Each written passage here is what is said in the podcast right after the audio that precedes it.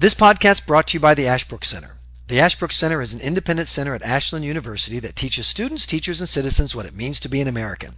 Ashbrook's new book, 50 Core American Documents, tells America's story from the founding through the 20th century using original historical documents.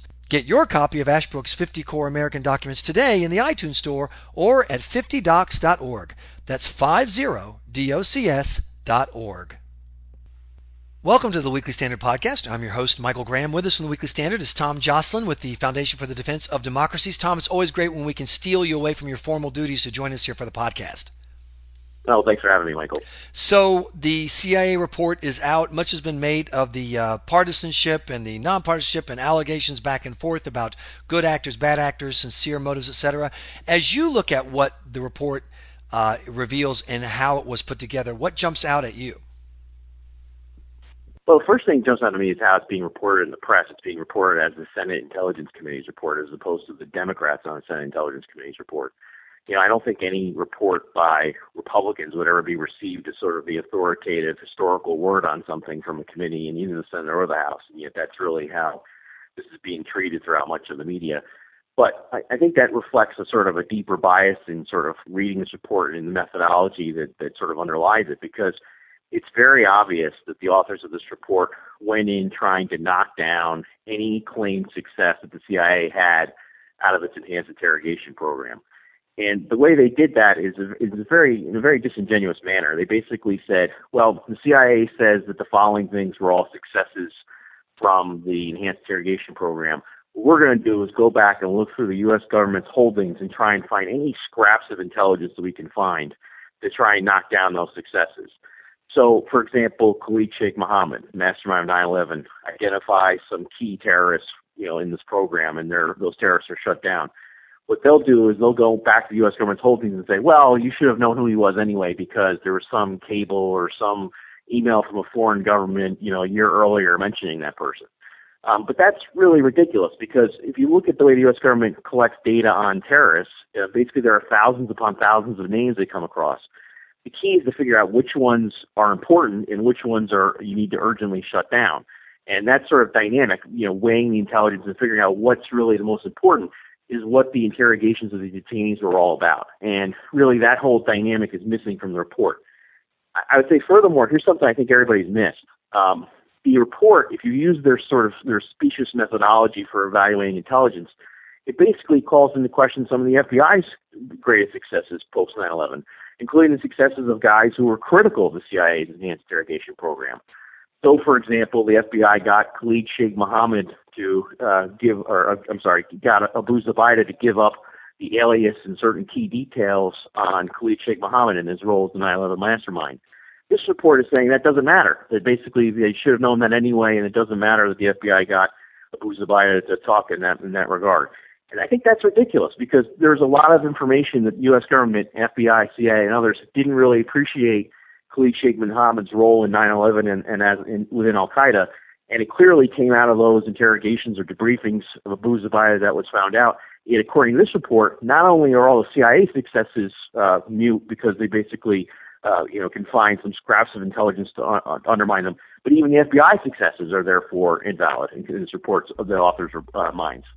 Uh, Tom Joscelyn, with the Foundation for the Defense of Democracies. How significant is it that under the leadership of Dianne Feinstein and the Democrats, as you pointed out, put this together, that they uh, on they deliberately declined to talk to any of the CIA personnel actually involved in the EIT program?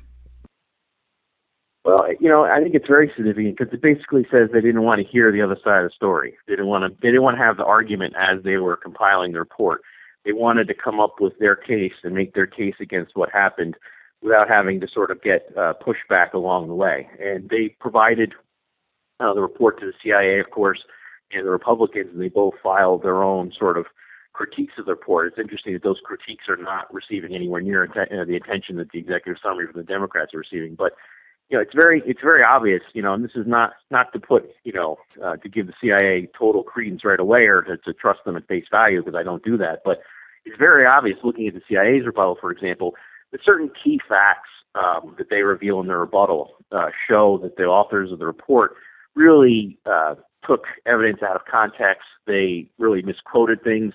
they really cherry picked the data to sort of get to their prescribed what they wanted to say all along. And that's a sort of a fundamental flaw I think that the press isn't dealing with either. Uh, the, I, guess I, am looking for some semblance of a good faith effort on behalf of the Democrats. I mean, it seems to me that there were definitely some excesses uh, by you know that are recounted here. Uh, guys with broken legs and broken feet, you know, being forced to stand for hours, and uh, the, the fact that apparently even one of the CIA handlers has been prosecuted for their role there.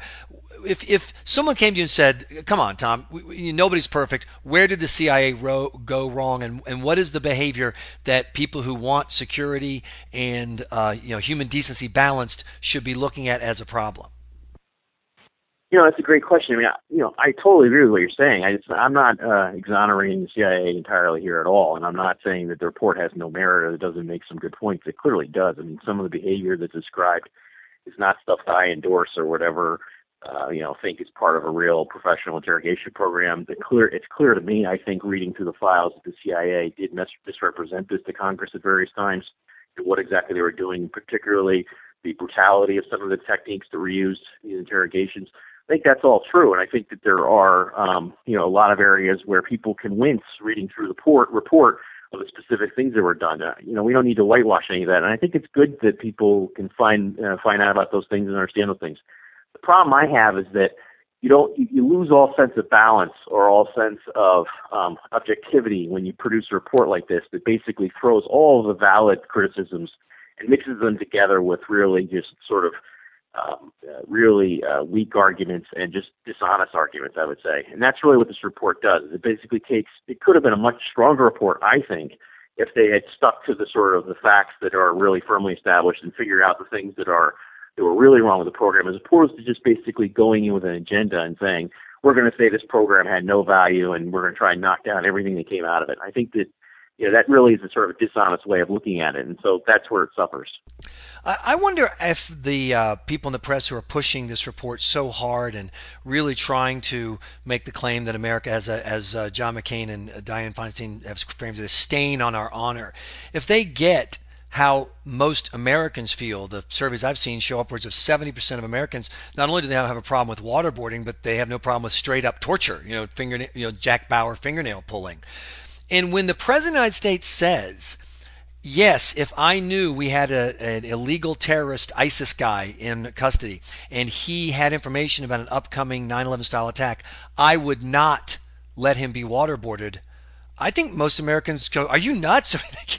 Are you crazy?" And I wonder if do they think they're doing themselves a political favor by doing this, or is this just, as some people have speculated, Dianne Feinstein's uh, personal vendetta against the CIA because of conflicts they've had, or is it I really want to go back and attack Bush one more time before I lose control of the Senate? What, what what's the motive behind this? Well, I mean, it's tough to say. I always don't like speculating on motives, but I, I think you know there's definitely a sense from the, the people who criticize this pro- program that they're claiming the moral high ground now in all this. And you know, to some extent, I think there are sort of moral condemnations of what happened that are absolutely necessary, and I don't, no not going to take away from that. But I think what's really lost in all this, I, I've talked to Michael. I've talked to a lot of interrogators, from people who were in the military interrogators, from Guantanamo to Iraq to Afghanistan to people, the CIA's program, you know, really across the board. And I think what, what the fundamental lesson I learned is that none of this is a science. That interrogations are really very much an art, a very, a very abysmal art, I would say. Um, and it's it's very, very dim stuff. And to figure out how to do this and how to do it right and how to get somebody to talk and give up secrets that they don't want to give up, there's no you know one way to do that. And each situation with each different detainee can be potentially different um, you know, in terms of who they are. I mean, you read this report, and what you see here, with particularly with Khalid Sheikh Mohammed, is this guy is a socio was a sociopathic genius. I mean, this guy is a monster. I mean, he could resist just about anything they threw at him, uh, and in, in a really incredible way. Uh, this guy is really something uh, of, of, of probably the darkest of the dark side of humanity. We knew that from 9/11, of course. But when you read about his psyche and how he withstood what they were doing to him, it's really amazing stuff. Um, and so my point in all that is that, you know, you have to take all this with a sort of a, a grain of salt and that, you know, people like to come in and say, we can do this or we can do that, and this would work 100% of the time. Like, There are people who think that you can waterboard network 100% of the time. No, it wouldn't. There are people who think you can just go in and sort of sweet talk over a cup of a tea 100% of the time and get what you need. No, you can't. You know, each, each situation is different, and each detainee requires sort of a different program for figuring out how you're going to get that person to talk. And I think it's good to have a debate about where the limits are on all this because you know I'm not comfortable with with everything the CIA did, of course. But right now we have no interrogation program, so we don't even have to worry about anybody having anything done to them because we're not figuring out anything at this point. point, and that's really I think part of the story too. I would not want to be the Democrats who put this together should there God forbid be a successful terrorist attack and links back to people we have had in custody. I think that would be very bad for them politically enough, of course, setting aside the horrible uh, the horror that it would be for the United States. I want to ask about one thing beyond our borders because this fight is we we know how this fight's going to break down for the most part. How are we viewed by other countries for doing this? Do the, is there a, you know, look at America, it's an honorable nation that's trying to deal with its uh, bad behavior? Or is there a shaking of heads of people going, What are you, nuts? Or is there a, Hey, stop this. We're one of the countries that cooperated with you. What are you crazy? You're going to topple our government through your self indulgent arrogance. Well, you know, there's always a range of views. I think, you know, the, a good chunk of the world is always wants to rub America's nose in what they find to be sort of our shortcomings or our duplicity or where we fall short of our own rhetoric. And they're of course going to use this in that that fashion. But you know, the truth of the matter is there are a lot of nations around there around the world that actually treat the detainees and interrogate people in an even more brutal fashion than what happened in the CIA's program. Uh, and of course, that's sort of one of the great ironies here is that the report cites intelligence or cites the fact that some of these detainees were held in foreign countries before they were shipped, uh, um, basically shipped to the CIA or transferred to CIA custody, but doesn't say anything about how they were treated in those foreign countries, in the custody of those foreign countries. I mean, you know, anybody who knows about interrogations under the Mubarak regime in Egypt or in Jordan or various other countries knows that they don't treat their detainees with kid gloves. You know, they do things in a lot of cases that are worse than anything described in this report. Um, and so that's sort of, you know, missing in all this too. This was an attempt by the U.S. government and the CIA to draw a line. I think they crossed that line on a number of occasions, and that's part of the story here. But it was trying to draw a line short of what even other nations or other bad regimes or, or what bad regimes do around the world. And that part of the story is not really appreciated, of course, in, in any of this either.